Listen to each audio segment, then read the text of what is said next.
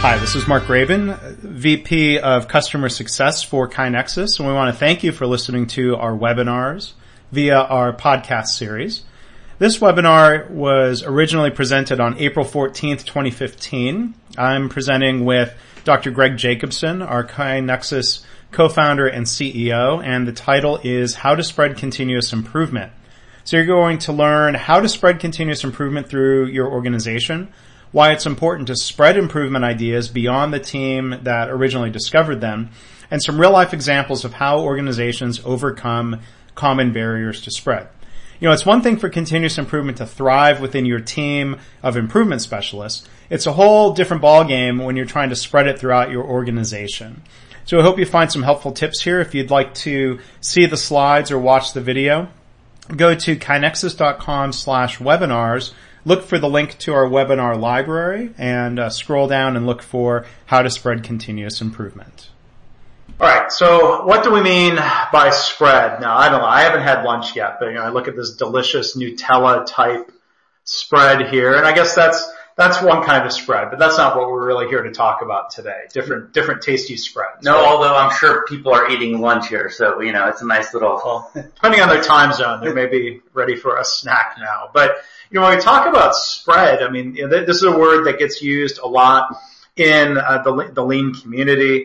Uh, I'll, I'll spare you generally the uh, the Japanese word, but uh, some people use the word yokoten, uh, which which basically just means spread. So we're going to use the word spread.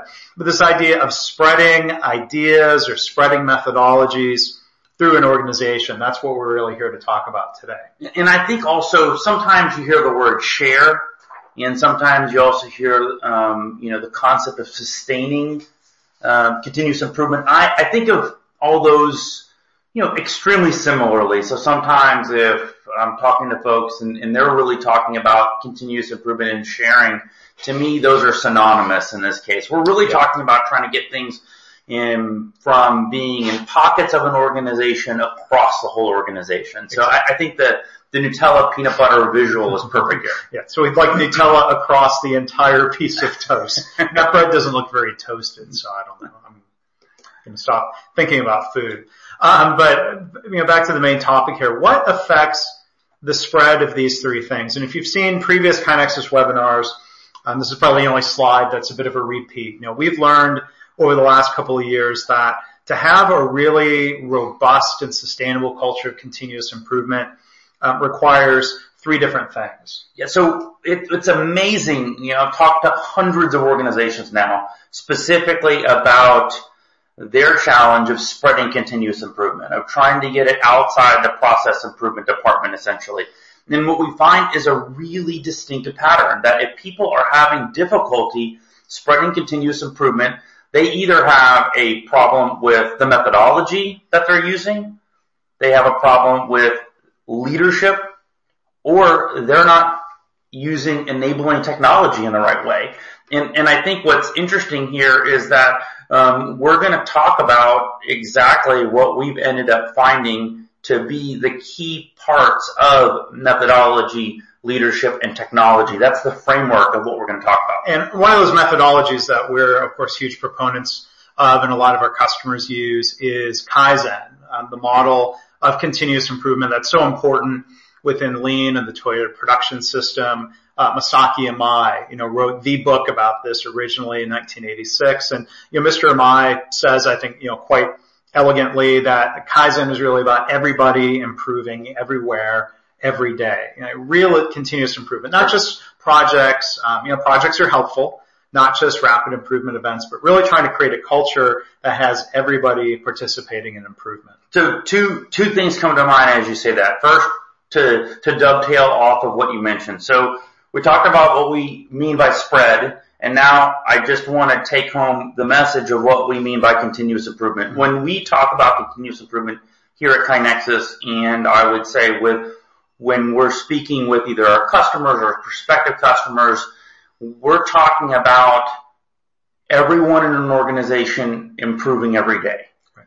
And uh, so if we're talking about, you know, that's the definition of continuous improvement. We're talking about the definition of, of spread. That's really what the topic of, of today's topic is. This, the second part Uh, or did you want to say something no, about that? The second thing I wanted to, to bring up that you reminded me of is oftentimes when when we think about a systematic methodology, you know, I think we think of what I would sometimes refer to as disciplines of thought or problem-solving disciplines. And so we're going to talk about a kind of the underlying principles that a methodology has to have. That's slightly different than perhaps your problem-solving discipline. You know, whether you have a, you know, a lean business management um, philosophy implementation that you're going through, or a practice, as we talked about in prior, or even Kaizen. And so we really want to make sure that we kind of differentiate that. Um, there is definitely a characteristic of methodology that we have found has to be a part of what an organization right. is doing in order to help spread continuous improvement. Yeah, and I think there's also the discipline of leadership. What are the right leadership behaviors that encourage continuous improvement participation?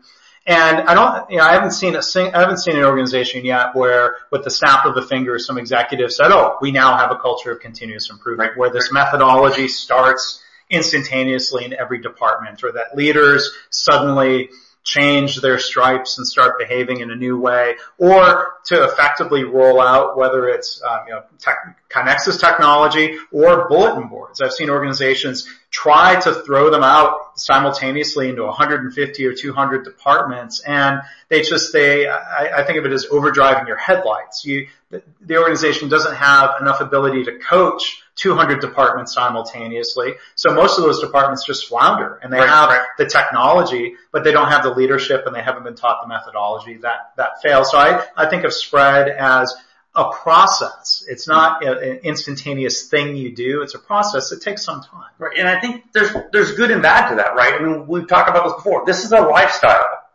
This is not a fad diet. So one, this is a lifestyle, but two, because you don't need to roll out one hundred fifty, you know, bulletin boards or one hundred fifty deployments at KaiNexus or one hundred fifty, you know, leadership, um, you know, messages all at the same time. It allows you to really start at any time. I mean, you can really kind of, so we hear a lot of people say, oh, well, we're not ready for that. Our organization's not ready for that. And, and I think if it was a fad diet, I would say, you know, you might be right. Yeah. But because this is a lifestyle, really, you can, any organization is ready at any time to start doing this. Yeah, we, we've heard a lot of times, we, we can't do continuous improvement because we don't have a culture of continuous improvement. Right. Well, the, the only way you get a culture of continuous improvement is by starting now where you are and, and working toward that over time. So let's talk a little bit first about the general idea of how ideas spread. An idea like lean in healthcare, or even going back to the days of lean in manufacturing, any sort of new approach, you know, how do those ideas spread? You know, people talk to each other within an organization. They talk to each other at conferences. People write books. They write journal articles. They give presentations. We use the internet. There's no shortage of ways of communicating. But in, um, I think it's frustrating sometimes to see how slowly even a really good idea can spread. I think what we're trying to do here is give context of kind of what is the discipline and what is the, the methodology or the, the life cycle of an individual idea, maybe in your continuous improvement efforts. How does that spread within the organization? What I think is cool is we're going to talk about it in the context of actually how does lean and how does Kaizen spread? And I think it's kind of a cool way you kind of frame this conversation. Yeah, so the high level spread of the concept, and then we'll we'll go into more detail of, you know, how do you spread and share specific ideas that are generated through an improvement methodology. But yeah, as an industrial, I'm an industrial engineer. Greg's a doctor, and uh, you know, I think there's an interesting history in healthcare where, you know, any of us who have just really, you know, observed surgery, or even if we've seen it on T V, you know, the, the, the stereotypical cliched scene of the surgeon putting out their hand and saying scalpel, and a scalpel is handed to them. The idea of what was originally dubbed a surgical caddy was uh, presented, it was an idea that came from Frank Gilbreth, one of the first industrial engineers. He and his wife Lillian Gilbreth worked together. They filmed and observed in operating rooms. And Frank presented to the American Medical Association in nineteen fifteen wow. his findings that surgeons spent more time searching for instruments than they did performing surgery. Now, that makes me think of here in the year twenty fifteen. Oh, that's mm-hmm. been one hundred years now. Mm-hmm. Nurses often spend more time in an inpatient setting searching for supplies and equipment and medications than they do actually treating patients. So it seems so obvious in hindsight that we should let the surgeon be a surgeon and support them in, in different ways, including, again, this idea of a surgical caddy. It seems like such common sense now, but it took fifteen years for the A M A to formally give this idea its blessing. In nineteen thirty, they finally came around and said, oh, okay, yeah, that, that is a good idea. That's something that everybody should be doing. And we're, the same parallel is, is occurring in, you know, we're healthcare guys, so I'm gonna, at the, at the risk of sounding too healthcare, use a healthcare example. You know, Don Berwick published his, his paper, the one that we often refer to as, as the initial insight and observation of going and using automotive process improvement principles in healthcare in nineteen eighty-nine. Yeah, twenty-six years ago. twenty-six years ago. Healthcare organizations need a culture of continuous improvement. He used the word Kaizen. Doctor Deming was still alive. Uh, Doctor Berwick mentioned uh, W. Edwards Deming. I was in high school.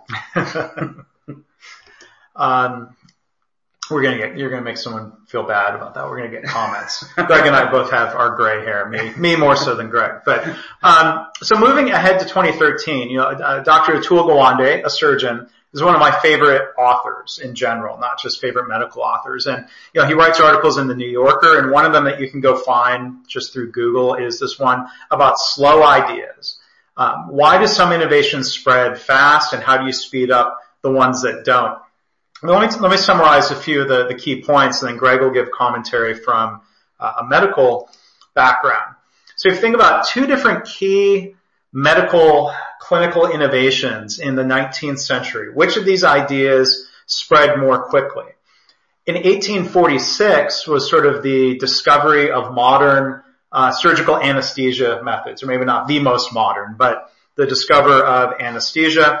And in eighteen sixty-seven... Uh, were uh, Joseph Lister and, and others discovered kind of modern antiseptic uh, practices of, of different solutions and methods that could be used uh, to prevent infection after surgery. So anesthesia in eighteen forty-six, as, as Gawande says, you know, there was a visible, immediate problem, the pain to the patient. But I, I can only imagine it's it's painful to the surgeon to have to try to hold it, have a patient held down and try to be operating on a patient who is probably thrashing around in quite a bit of pain. So there was immediate visible pain, not just to the customer, but to the person working in the process. And by February of eighteen forty-six, anesthesia was being used in all the capitals of Europe, and by June of eighteen forty-seven, in most regions of the world. So this is, a, I think, the days of telegraph mm-hmm. and carrier pigeon. And say this is a, a powerful idea to spread that quickly around the world without telephones or the internet. Great example of a fast spread. Now, in, you know, by comparison with antisepsis, this was not something that spread quickly. Um, physicians and surgeons were... Um, you know, more resistant to the spread of this idea because Gawande said it was an invisible problem that had a delayed effect. The patient getting the infection um, took time, and, and I'm sure people can make all sorts of rationalizations. They didn't believe this new theory. They didn't see the benefit of it right away. And you know, Gawande points out that you know, uh, both of these technologies required some amount of change. It's not like you know, the adoption of anesthesia was easy and the adoption of antisepsis was really hard, but there was more clear benefit to the surgeon for the one compared to the other. That said, early antiseptic methods actually caused a lot of stinging and pain to the surgeon's hands. So in some ways it was actually making things worse for the surgeon, not better. Right. I, th- We're still struggling with the antisepsis one, by the way, in two thousand fifteen, yeah. with just simple hand washing. Yeah, the, the, the spread of good hand hygiene practices throughout hospitals. Uh, yeah, yeah, and I, I don't. I, I'm pretty sure that people aren't doing surgeries today without anesthesia. No. So interesting, you know, idea that antisepsis in many ways is still spreading. Yes, you know. Yeah. Um, so Doctor Gawande kind of you know, summarized in his articles. Well, how do you create a fast idea? or at least make it faster. And, and one, you said, you know, it requires lots of one-on-one mentoring. And we're going to come back to this as a theme later. One of our KaiNexus customers that has done a lot of mentoring with managers in different departments to try to help spread continuous improvement methodologies. It takes a lot of hand-holding, and it's a slower approach at first, but that investment in time leads to faster spread. It, it reminds me of the Toyota uh, ism of go slow to go fast. Lay a good foundation instead of trying to do things immediately, and put time into it, and then you'll make faster, more sustained progress. And I think that kind of getting into a point of um, kind of a tipping point, right? You know, if you're at an organization and you're starting that initial conversation, things might go slow to, to go fast. There, you, let's say you have one hundred departments. The first ten, fifteen, twenty departments are probably going to take your longest. Mm-hmm. You know, your last ten or fifteen departments are probably going to go a little bit quicker because the momentum is there that um, you're going to, you know, have that, that wave and that momentum and that kind of herd mentality at that point. But what I think that this one point should be speaking to us all is, and it's a challenge to everyone listening to this webinar, that in order for continuous improvement to spread in every sense of the facet, it's going to take all of us as a community of people that see the benefit of continuous improvement to talk about this on a consistent basis with as many people as possible. Yeah, and, and to that point, Doctor Gawande's second tip is that you can't rely just on showing evidence, but it requires seven touch points, seven conversations, seven points of education. And I mean, I think, you know, as I've been involved a little bit in sales in my life, there, there's a similar uh, idea in sales and marketing that a customer very rarely decides in that first conversation, oh yeah, I'm going to move forward. It takes lots of different discussions. Again, there's part of that time investment. We can't just do one training class about Kaizen and expect people to magically get it. We need the mentoring. We need to keep sharing different lessons and, and have those multiple touch points to let things sink in. And this is going to tie perfectly into leadership behaviors that we're going to talk about here in a second. And then Doctor Gawande's third point was to have uh, you know, seven or maybe up to seven. You know, you need to have key, easy-to-remember messages. Um, a lot of people recommend Uh, the book by Chip and Dan Heath called Made to Stick. How do you make an idea sticky? Uh, some of it's in the language and, and the terminology and connecting um, to, to a problem or a purpose or a mission.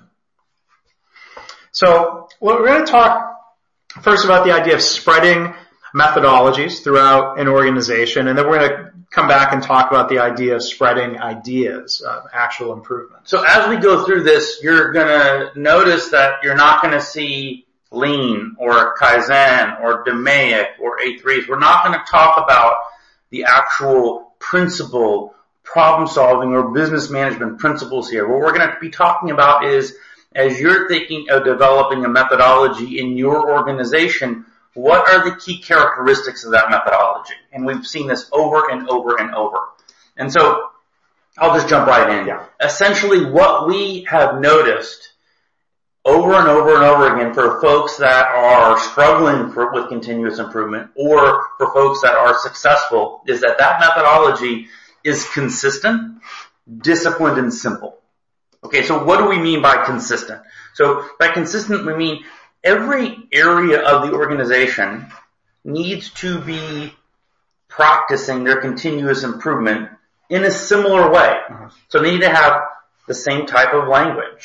That but, one, but maybe not completely identical. Right. So that's a great, yeah. that's a great point, Mark. You know, notice we didn't say identical here. We're talking about consistent. And it can't be identical because every department, every pocket, every work group, every factory of an organization is going to have a slightly different configuration. Maybe it's going to have a slightly different, you know, personality configuration, a logistics configuration. Maybe it's more of a virtual team. So the, the idea here is that it's not identical. Mm-hmm.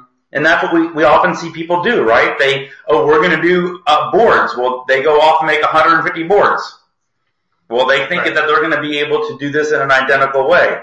Versus a concept of a board. Hey, well, your board should talk about the three or four projects. Your board should have an idea component to it. Your board should be talking about your five or six key metrics for your organization. That would be a consistent way to talk about it. And, and you know, if we start small and, and not try to, um, you know, bite off more than we can chew or expect the whole organization to change all at once. We can practice, whether you want to call it P D S A or, or D M A I C or whatever continuous improvement framework you like, to use that in the development and the spread of our continuous improvement methodology. The first iteration should probably be the worst one we ever do.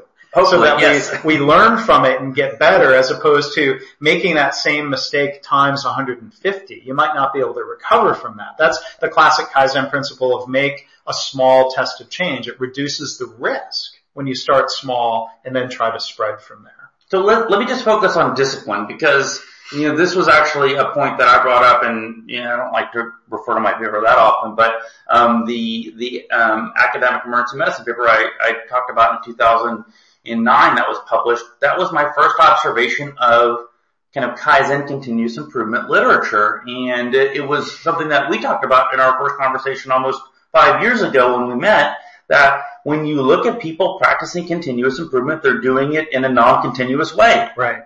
It's episodic. It's an episodic. It's sporadic improvement. Right. Um, so so it, it it's it's a great example. We've heard the C E O say, oh, continuous improvement, we did that last year. We check that box off. So the the point here is is that whatever you're doing, and it doesn't have to be identical, but it needs to be disciplined. So, for example, a lot of people use the huddle concept. nine a.m. every day, we're all going to huddle for ten minutes and talk through the ideas of the last twenty-four hours, give an update on the project. Some departments might huddle twice a day, and some might only huddle three days a week. Right, and some people, they might huddle or they might get together once a week. Um, and it might be a virtual meeting. It doesn't matter necessarily what the cadence is and exactly how it's done, as long as it's done in a disciplined way, so people are reminded kind of front and center about improvement. And, and I'll even extend that to your spread discipline, right? And talk about the organization right now, how how they have a very systematic schedule and how they're they're doing. Well, and what we're going to come back to. Okay, that. we'll we're come back gonna, to that. We're going to touch. And so, and, and then I think the last point is, and and um. Before we get off the slide, I think the last point here is that it needs to be simple, right? So we are talking to P I folks. It's their world. It's what they live. They potentially have engineering backgrounds. They've spent a lot of time in certification type classes, right?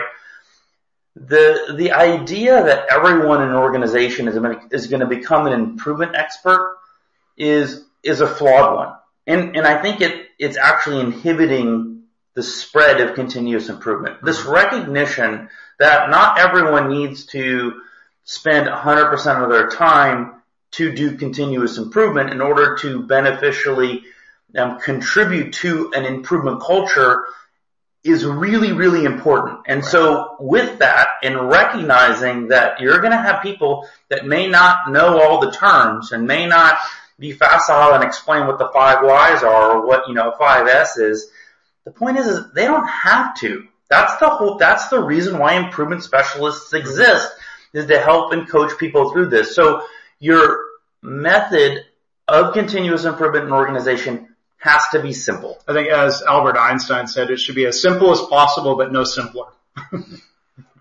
So let's talk about, you know, the idea. We're going to share an example from one of our customers. To go from what you might call pockets of improvement or pockets of Kaizen or pockets of a methodology in an organization to uh, a wider, more consistent spread. So as, as an organization gets started, this diagram kind of represents just a conceptual hospital that has a bunch of different departments kind of just crudely mapped out here.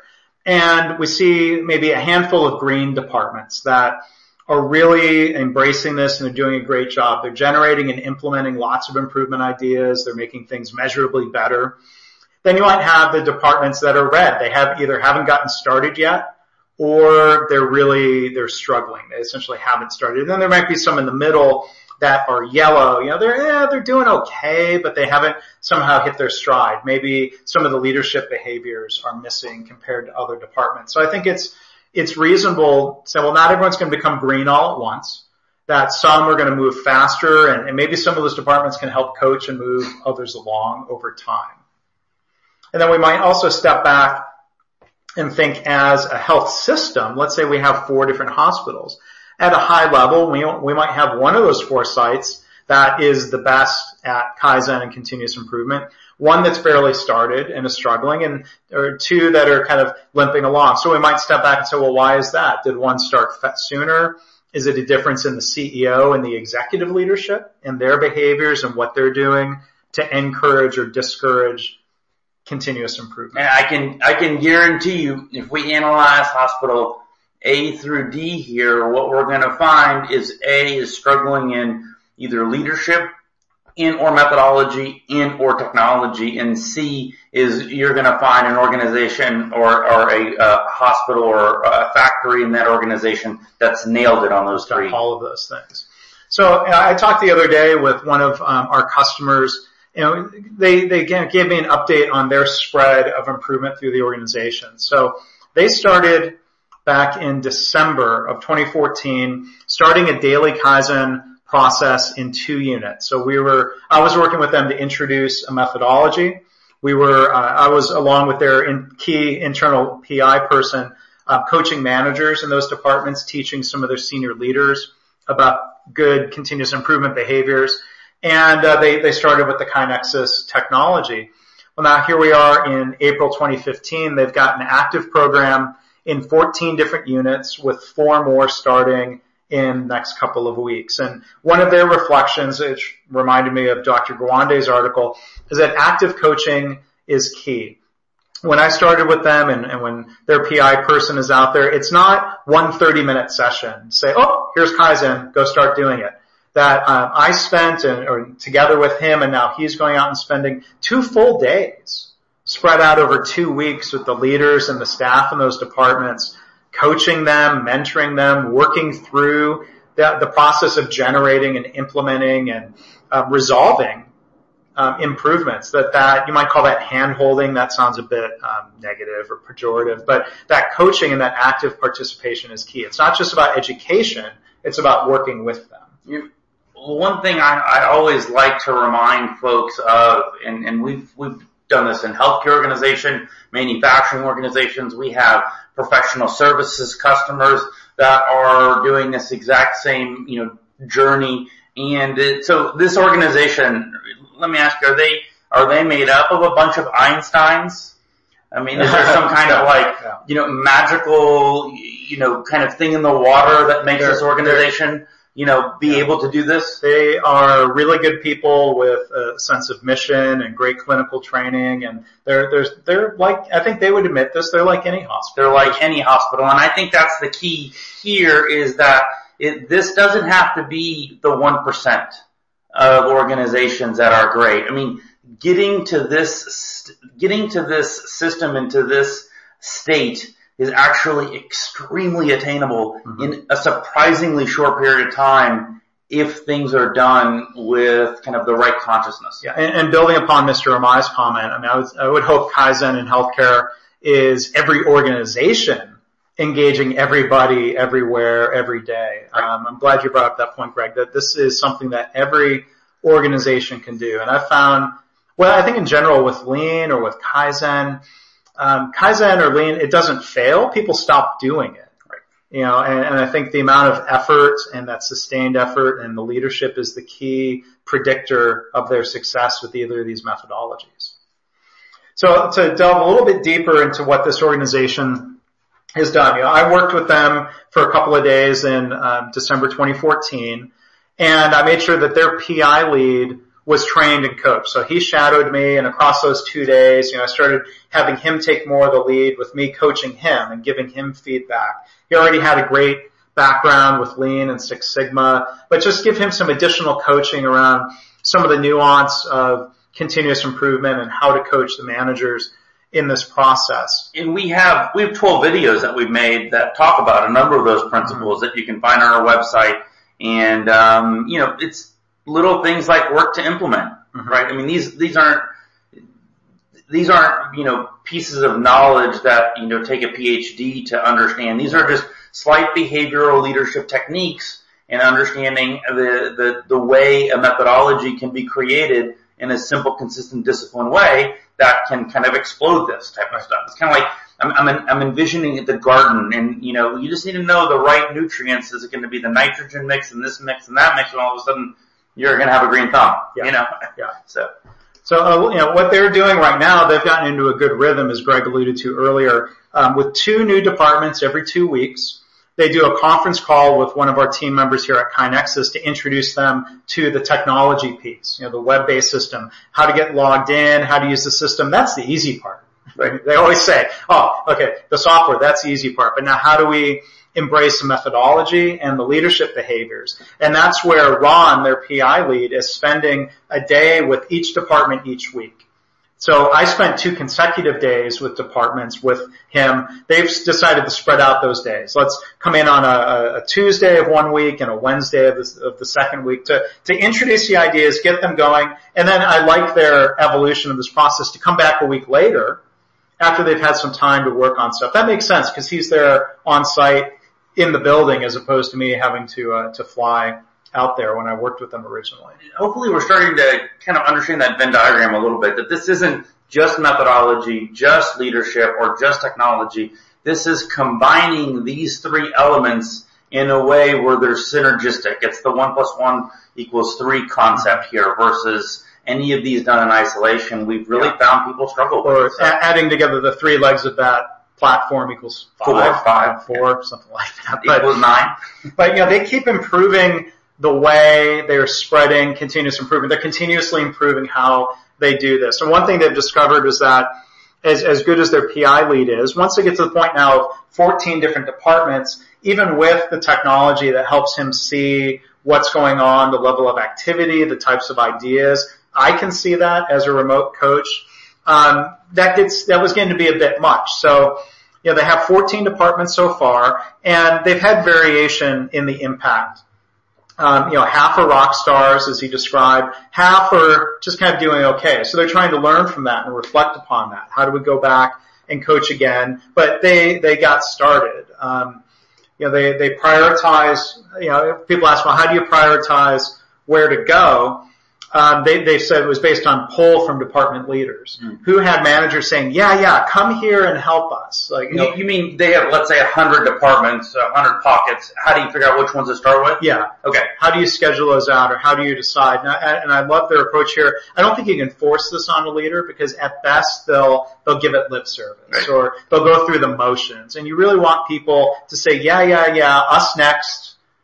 People would almost be upset if you don't come and help them next uh, as, as as they look to see who are their next department's going to be. There are a couple books you're going to hear Mark and I talk about a lot, and, and we love Daniel Pink, and his book Drive would explain why, you know, asking, figuring out the ones that want to volunteer as your initial cohorts and making that your system for who to spread to, that that's would be a modeling of intrinsic motivation. And intrinsic motivation is always going to be a stronger drive than extrinsic motivation. Yeah, and, and I asked, well, what happens if you run out of people with that strong intrinsic motivation? What happens if you run out of people who pull? Well, they're trying to do things that help create pull by sharing and exposing different implemented ideas. They have a monthly forum where generally they've talked about their rapid improvement events, which they started with and they continue to do even with their new deal. No, so they're not stopping their Kaizen events during this. No, they, they do continuous uh, process improvement on top of the events, but they've started using those monthly forums to also share some of the smaller Kaizen ideas. And that's how they uh, help spread ideas, but also to create uh, awareness that, oh, this has been a really positive thing, and maybe more people volunteer. The C E O talks about Kaizen a lot. You know, this organization just received the top-level state Baldrige recognition, and in their acceptance speech, the C E O talked a lot about daily continuous improvement as being a key to their ongoing success and their pursuit of the national Baldrige Award. When, when he sends that message that it's important to the C E O, people might be slightly begrudging about it, but they're, they're, they're going to be more likely to get on board. Absolutely. But then uh, the, the point, and I started to jump ahead to this point too quickly, to help speed up their spread, because they started hitting those limits about how much can we support, how many people can I mentor. The P I lead is developing and coaching a second coach. So now they think, you know, as they're working together and now they can start working independently, that they can do three or four departments at a time instead of two. So they think what they're calling this first wave of spread will take through about July. They've gotten everybody at least up and running, even if they're not rock stars. But then they're going to come back through on what they're calling their second wave to spend time focusing on better problem-solving skills. As, as he said, you know, we're really good at plan, do, but we need to get better at the full plan, do, study, adjust cycle, and they're going to get better. They're going to improve the way they improve. And so I think it's fair to say, look, not everyone's going to do this perfectly at the beginning. Get them started, let them learn from their experience, but then coach them and mentor them and help them get better with it over time. I, when, when we were talking about, um, this organization and, and this kind of first wave, second wave, I was reminded, I've, I've learned a, at least to be functional in a couple other languages and other than English at this point in my life. And whenever I'm trying to learn it, um, another language, I'm learning one of them from my mom, and she makes a very diligent effort about not correcting me all the time. Mm-hmm.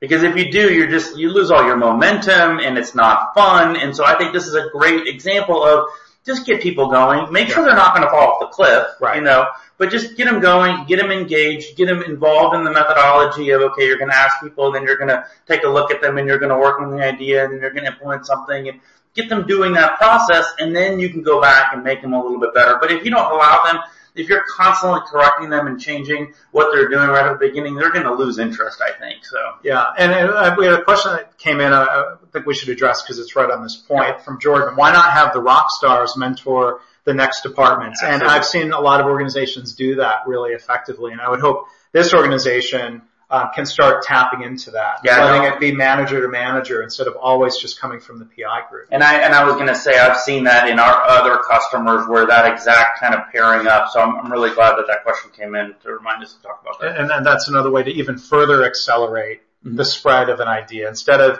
it being linear progression or multiplying by two, now you could you could start getting exponential growth through the organization. I think you do want to be careful. Maybe part of consistent methodology is that the P I group plays a role in making sure that you at least introduce it in a consistent way. Because otherwise the risk when you have a person, you see this in clinical settings or in bad manufacturing settings where I've trained somebody, then they train someone, then that person, mm-hmm. when it's a, it becomes a game of telephone. Sure. If it's just, you know, not tied back to some consistent methodology. We'll, we'll talk a little bit about how technology can, can make sure that that's happening in a standard way. So. Yeah, so now the second thing that we want to talk about here is spreading specific improvements or ideas or Kaizens or what we call O Is, opportunities for improvement. So how do we spread an idea? And I think there's maybe kind of a basic hypothesis that says this. If we've found and solved a problem, or at least made things a little bit better, maybe we didn't completely solve it, but it's a good change, therefore it's a Kaizen. If we've done that in an area, then that problem is likely to exist elsewhere, in a different department, in a different site, in our health system, or in a different health system altogether, and our implemented idea might help them. So this is kind of the basic hypothesis, and I think it's very much in the Kaizen spirit to say you have an obligation not just to improve, but to help share and spread your improvements. So, you know, we think about our own work, and if you look at this analogy or the, the image here, if we've implemented something, we don't want to throw that idea down the well. We don't say, well, that, that was our improvement. That makes us look good, and, and keep that to ourselves. We want to try to spread that idea to other departments. And this is not just healthcare, but a lot of organizations, especially as they get bigger, become very siloed, and those silos don't talk to each other in really any meaningful or constructive way to even have Um, avenues to spread ideas if we wanted to. I mean, so for one, there's this concept that some ideas are going to kind of have impact and reach across the silo. And then two, if, you know, if an improvement occurred in a silo, let's get it into all the other silos. So kind of breaking these things down, I think, is an important thing. And, and I think you can tell if leadership is working and if methodology is working and the right technology is being used, all these silos can start breaking down pretty effortlessly. Yeah. So an example of an idea that could maybe spread is from one of our customers where it's a, it's an O I called Procedure Room, and it says description of the problem. Procedure Room is not stocked with the equipment that's needed. Uh, physicians have a procedure room they're not able to use. Supplies aren't readily available, and it delays patient care. So there were two ideas actually in here. Put locks on the cabinet doors, and then secondly, ask physicians what supplies I want to have in the procedure room. This is the type of idea, if it exists in this unit in hospital A, it probably maybe also exists in hospitals B, C, and D, or maybe one of those hospitals has already solved this problem. So this is where we start to, to think outside of our own silo, to come up with ideas or spread ideas that we came up with. So we try to figure out, you know, when do we have an idea that is spreadable? Um, our, the P I lead at the customer I was talking about said, you know, the local managers, at least at this stage, don't see the opportunities for spread as much as I do. So one of the benefits of our technology platform is that he sees the ideas as they come in, and they, he sees what's been implemented in the system and through email alerts. So if something jumps out at him, he can reach out and say, well, maybe that's something that should spread. So that's probably right now kind of a artificial um, uh, um, way of stepping in, but what's more scalable is teaching people to see those opportunities over time, and they can get better at that. And then remotely, myself and others on the KaiNexus team, sometimes we see things that, that might be spreadable, and, and we'll ask that question or, or try to coach and uh, help them get better at that, identifying that over time. And the implicit design of the technology also helps folks, because it kind of reminds people, hey, do you want to let other people know about it? And it makes it very easy to share and to spread that idea or that improvement work. Yeah.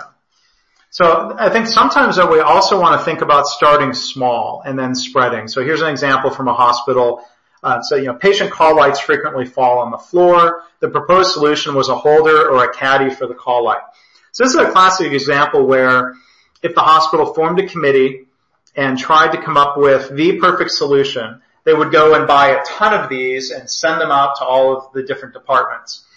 It, what they did here, and I think this is good Kaizen thinking, they said, well, no, let's start small. Let's pilot this in one unit or even in one room. Let's try different caddies and see what works. What do we learn from these different attempts? And they learned that, oh, well, patients also need to store glasses, cell phone, other things. So they, they learn and they start small, and instead of buying the wrong one times two hundred rooms, they learn more by scaling back and asking what's the smallest test of change to, to, to iterate and get good at, and then maybe spread something that was proven to work instead of something that was just a concept.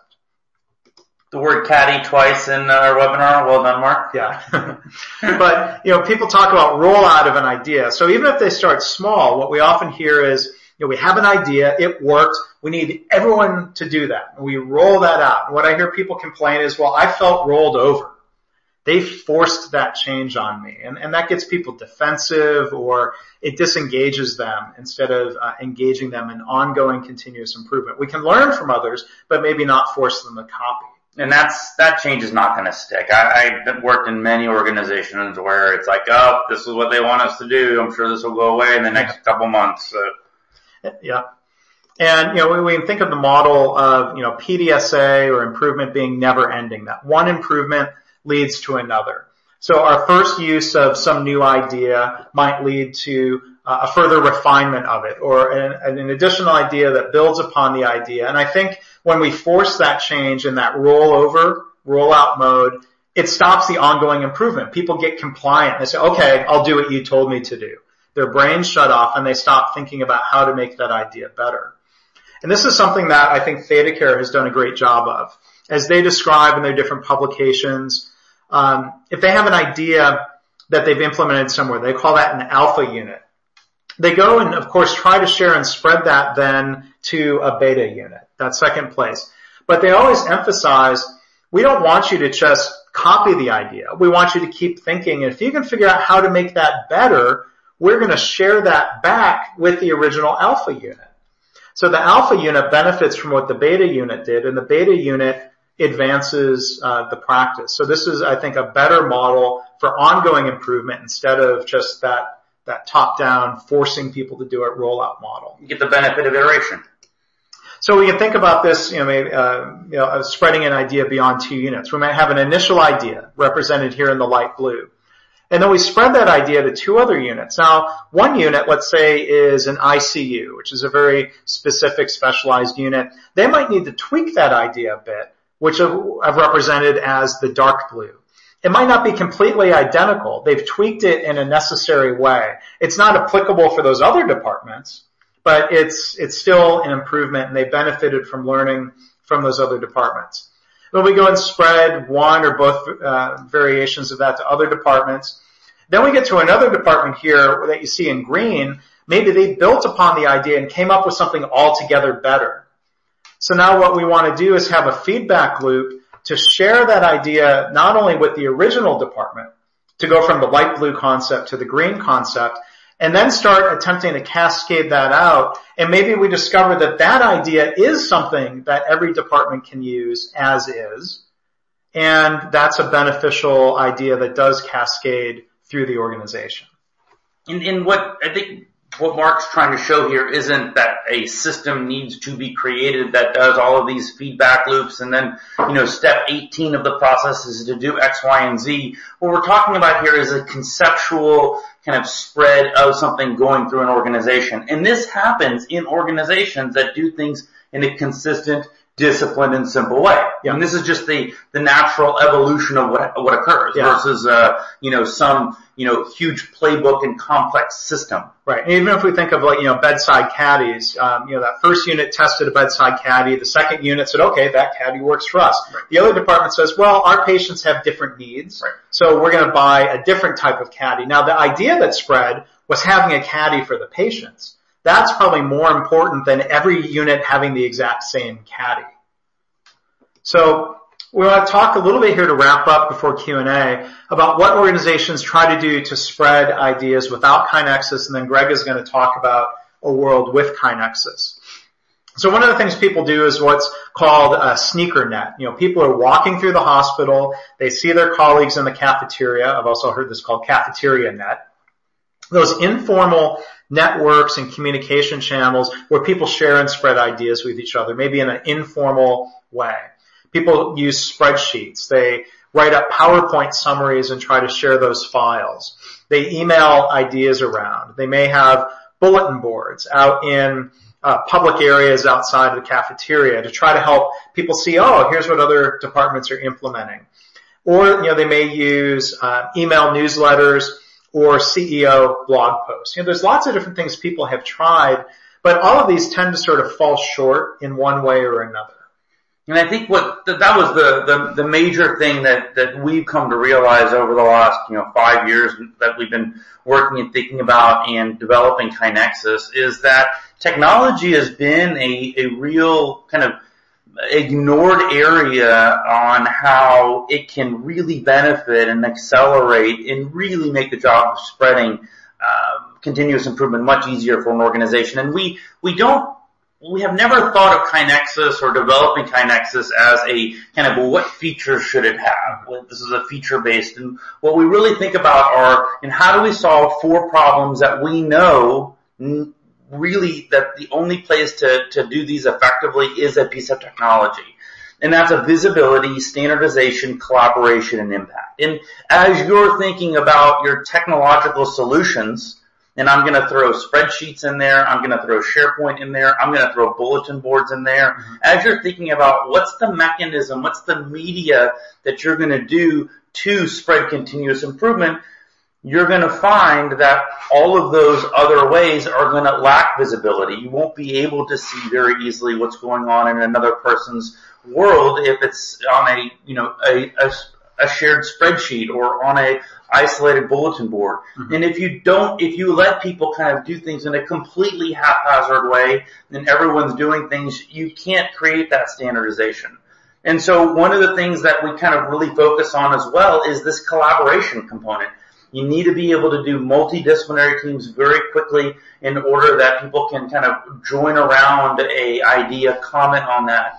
And then finally, you know, we we see that people really struggle with measuring impact and aggregating impact. These are the types of things that kind of the KaiNexus technology solves for organizations so they can really do the two things that technology can't do, which is the methodology and the leadership.